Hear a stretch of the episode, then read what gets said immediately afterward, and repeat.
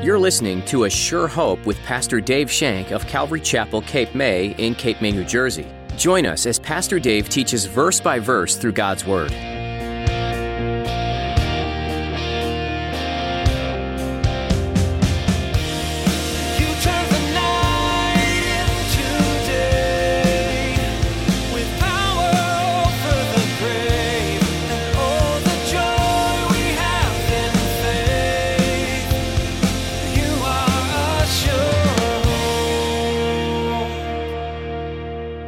Take some time and worship Him, I guarantee you would stop thinking about those problems.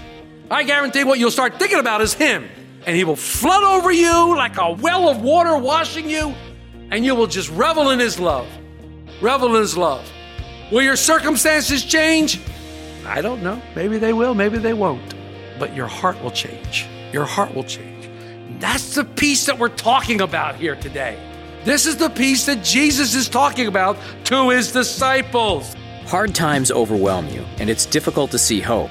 You don't feel the peace you want. So, what do you do? Pastor Dave will give you the answer today as he shares a similar struggle the disciples faced. Come to Jesus. Stop focusing on what's wrong and turn your attention to the Savior of the world. Let Him carry you.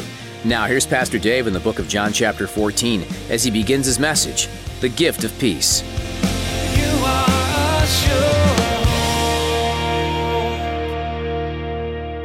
We've been going through chapter 14 now for a while, but we are moving on. We're going to get out of chapter 14 today. So if you have your Bibles with you, turn in your Bibles to John chapter 14, beginning at verse 25 through 31. 25 through 31, Gospel of John. We have been having a, a good time going through these chapters. Things are really ramping up in the life of Jesus. He has much to say to his disciples, and we've been studying that all along through chapter 13 and through chapter 14 about this supper that they call the Last Supper. We've been studying that in length and in detail, and I didn't want to rush through it. I wanted to just dig all the meat we could out of each verse and just see what the Lord would show us. But now we are at the end of these wonderful, powerful verses, but he's not finished yet. He still has a lot to say to us. So um, if you found your way there, I will read aloud if you would follow along silently, please. Gospel of John, chapter 14, beginning in verse 25. Jesus is still speaking to his disciples. These things I've spoken to you while being present with you, but the Helper, the Holy Spirit, whom the Father will send in my name, he will teach you all things and bring to your remembrance all things that I have said to you. Peace I leave with you. My peace I give to you. Not as the world gives do I give to you. Let not your hearts be troubled, neither let it be afraid. You have heard me say to you, I am going away and coming back to you. If you loved me, you would rejoice because I said I am going to the Father, for my Father is greater than I. And now I have told you before it comes, that when it does come to pass, you may believe. I will no longer talk much with you, for the ruler of this world is coming, and he has nothing in me. But that the world may know that I love the Father, as the Father gave me commandment, so I do. Arise, let us go from here. So I want to start with, as usual, one of my famous questions. What does the word peace mean to you? Now think about it. The word peace. What does it mean to you? I'm not looking for an answer, but thank you. It was a rhetorical question. It does mean comfort. Keep that in your mind. Many think that peace is the absence of war. In fact, if you look it up in the dictionary, one of the definitions of peace is the absence of war. Others thinks that peace is the absence of tribulation, absence of difficulty. There are some who think that peace is financial security. Some people think that peace is being secure in a relationship. a healthy relationship. Some people think that peace is having good health. Still, some of us think that peace is a greeting that we used to use back in the hippie days. Peace, brother. Some people who watch TV a lot think that peace is the way of signing off the program. Peace out. So the word peace has many different connotations. It has different meanings. But to the Jewish people, especially to the Jewish people of this culture, to the Jewish people of this time frame which Jesus is in, the word peace is the most precious word you could think of. Hebrew word for peace, shalom. Shalom. And it means so much more than the absence of tribulation, so much more than the absence of difficulty, so much more than financial security or healthy relationships or, or good health or the absence of war. It means so much more than that. The root word of shalom is the Hebrew word shalom, which means to be safe in mind, body, and estate. So when someone says to you shalom, they are wishing you wholeness. They are wishing you completeness. They are wishing you health, security, even prosperity, but in the best possible sense. For shalom means God's peace. Shalom means God's peace. Because if you are enjoying the peace of God, if you are reveling in His peace, which by the way is a gift given to you that we receive by faith, if you are enjoying God's gift of peace, then you have joy, inexpressible. You have joy deep within. Doesn't mean you walk around with a goofy smile on your face, but you have a joy deep, deep within your heart. And you are content even in the midst of the most dire circumstances. There's a contentment in you because you've received and accepted God's peace.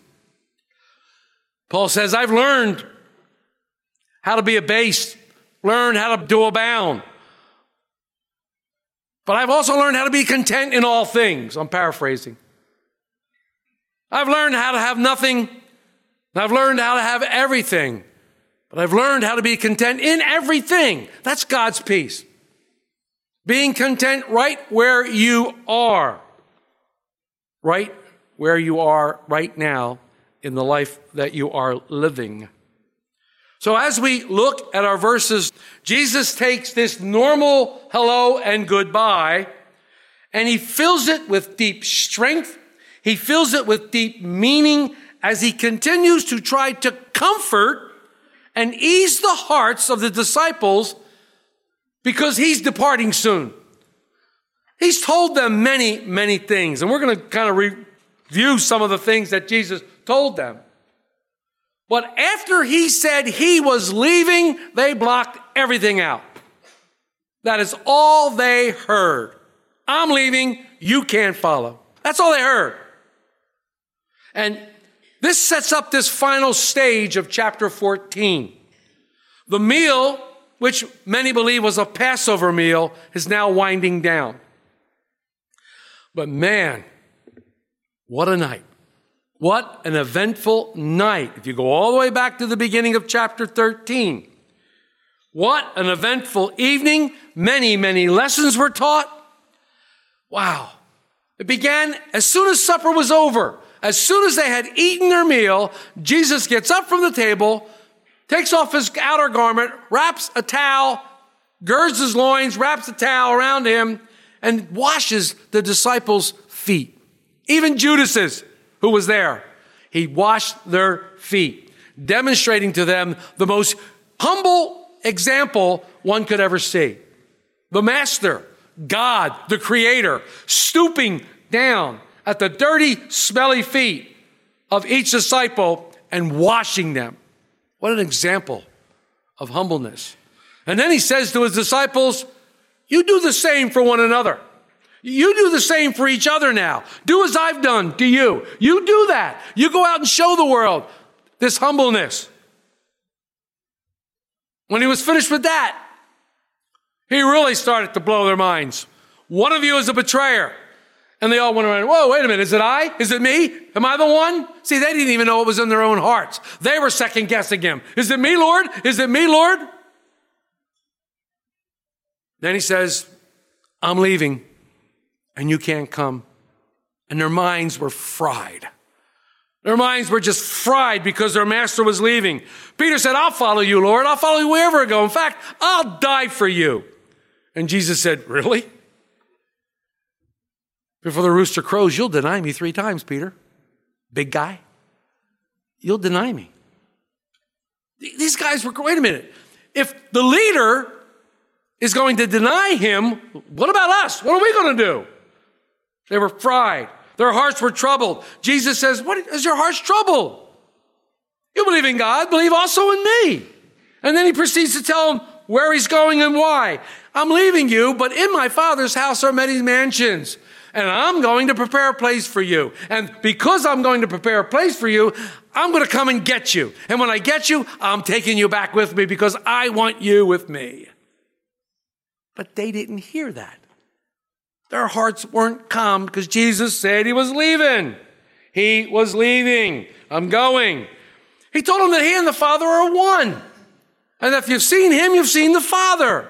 He told them to believe and ask anything in his name, and he would do it. He told them that they were going to do greater works than he did, than they saw. He told them that if you keep my commandments, you'll love me. And you'll show that you're keeping my commandments by loving me, and you'll show that you're loving me by keeping my commandments. He told them that he was going to live on. And they said, Because I live, you will live also. Because I live, you're going to live too. Speaking of the resurrection, speaking of eternal life. And once again, he told them that their love for him would be demonstrated by keeping his words and commandments. And by the way, he said, My commandments aren't burdensome, they're not heavy. Whew. Can you imagine what was going through their minds? I can only imagine what was going through their minds after all this. But Jesus, knowing what was in their heart, he wanted to finish up by making sure their hearts were not troubled. He wanted to make sure their hearts were soothed. One of the best ways to soothe a troubled heart is to bathe in the Father's love. One of the best ways to soothe a troubled heart is to bathe in the Father's love. When you feel alone, when you feel like no one cares, when it seems like everybody has left you, when you feel that hopelessness creeping into your life and you're leading into despair, when you, when you feel like you have no place else to turn, when you feel like you have been abandoned completely by everyone, let the Spirit of truth, let the Holy Spirit reveal the love of God to you in a deeper way than ever before. Spend some time with the Holy Spirit. Spend some time praising God. Spend some time praising the Lord and let the Holy Spirit lead you into the love of God and show you just how much He loves you. Show you just how much it cost Him to love you. Just how much He wanted you by His side. When you do this, heaven will come to your heart and your heart will be overwhelmed. You got problems? I believe you. Trust me, I believe you. There's enough problems to go around for everybody. You got some? What are you doing with them? Are you sitting there? Are you praising God and thanking Him and knowing that you're going to spend eternity with Him? Because I tell you right now, if you would take some time and praise Him, if you would take some time and worship Him, I guarantee you would stop thinking about those problems. I guarantee what you'll start thinking about is Him. And He will flood over you like a well of water washing you, and you will just revel in His love. Revel in His love. Will your circumstances change? I don't know. Maybe they will, maybe they won't. But your heart will change. Your heart will change. That's the peace that we're talking about here today. This is the peace that Jesus is talking about to his disciples. He's trying to comfort them. And he's still in a comforting mode. So he begins in verse 25. He said, These things I've spoken to you while being present with you. I'm leaving soon, guys. I'm going. But be comforted because although I'm going, I'm sending someone in my place and he's going to comfort you. Even the Spirit of truth, not only will he comfort you, but he will abide with you forever. He's coming. And he makes this declaration. But the helper, remember he talked about the helper in verses 16 and 17? The helper, the comforter, Paracletus is the one, the one who comes alongside. The Holy Spirit, whom the Father will send in my name, he will teach you all things and bring to your remembrance all things that I said to you. What was he saying here? He's saying, guys, you have nothing to fear. You have absolutely nothing to fear. You might forget one of my words. You might even think you might misinterpret it, but the Holy Spirit is going to lead you into things and give you remembrance of what's happening. Why? Because His words are too important. Faith comes by hearing and hearing the Word of God. God's words are too important to be forgotten. And when we forget those words, the Holy Spirit gives us words to speak, gives us words of life to speak. The Holy Spirit is going to teach us the truth from the beginning to end and bring memory in those words. Before here, Jesus called the Holy Spirit the Comforter, but now he's clearly, clearly saying the Holy Spirit. He identifies them that way, the one who is coming alongside them. Jesus is saying, I'm not going to speak to you the same way. I'm not going to be talking to you like this. I'm not going to constantly be talking to you one on one. The Holy Spirit's going to come. He's going to teach you. He's going to lead you and he's going to empower you. He's going to give you the all things you need. The works and teaching of Jesus are going to continue, guys, and they're going to continue in you. Now through the third person of the Trinity, the Holy Spirit. The Holy Spirit is now going to teach them all things. And the Holy Spirit teaches us that we should continue in God's love. The Holy Spirit shows us God's love, and we continue in that love, continue seeking that love. The Son, the Father, all together. But we have a problem. We have a problem doing that. What's the problem? The natural man. The natural man doesn't understand the things of the Spirit. Paul says that in 1 Corinthians 2, verse 14.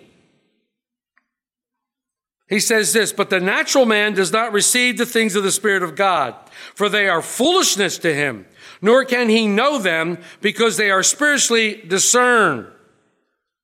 But he who is spiritual judges all things, yet he himself is rightly judged by the one. What's he saying here? We get frustrated when we try to talk spiritual things to the natural man. They haven't been born of the Spirit, so they can't understand what you're trying to say. They don't know what they're trying to say until the Spirit quickens their heart. The only reason that we can see it is because we have spiritual eyes. Unless you are born again, you cannot see the kingdom of heaven. So we have spiritual eyes. You ever talk to somebody about spiritual things and feel like you're talking to a Barbie doll? They just kind of look at you with a dumb look as you try to tell them spiritual things. There's no comprehension whatsoever. Sometimes they listen patiently because they're trying to not bug you or disrespect you. Other times they scream back at you and yell at you for talking to them that way. I mean, this is the natural man. But the Spirit says He will bring to you all things of remembrance. So as you're talking to somebody, the scriptures come. The scriptures come to you.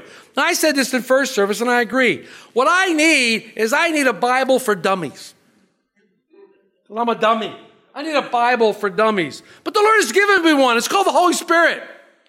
So when I'm witnessing to somebody, I don't constantly have to go, what was that scripture? Oh man, what, what was that scripture? I had it right here. The Holy Spirit gives it to me. Now come on, wait a minute.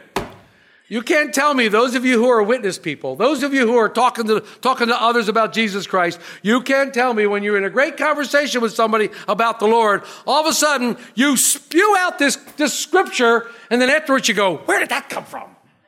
I didn't memorize that scripture. How do I say that? Uh, the Holy Spirit is bringing all things to your remembrance. I mean, after all, who's the author of the book? Holy Spirit, right? I think he knows what he wrote.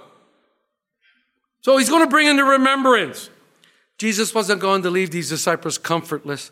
He wasn't going to leave them in turmoil. He wasn't going to leave them in fear. He wasn't going to leave them in dispute. So he looks at them, and the last gift he gives them before they leave the supper is his glorious peace. Shalom. Ah, shalom. Look at verse 27. Peace I leave with you, my peace I give to you. Not as the world gives, do I give to you. Let not your heart be troubled, neither let it be afraid. One commentator said, quote, this verse is among the most precious things Jesus ever said, unquote. Not only did Jesus promise to send the Holy Spirit to comfort their hearts, to give them comfort, but he also sent the Holy Spirit in the form of peace. My peace I give to you. My peace, my shalom, my wholeness, my completeness, all my love, all the security, everything I have, I give to you. My shalom. Accept it by faith. What does Paul call this in Philippians 4 7? The peace that surpasses all understanding.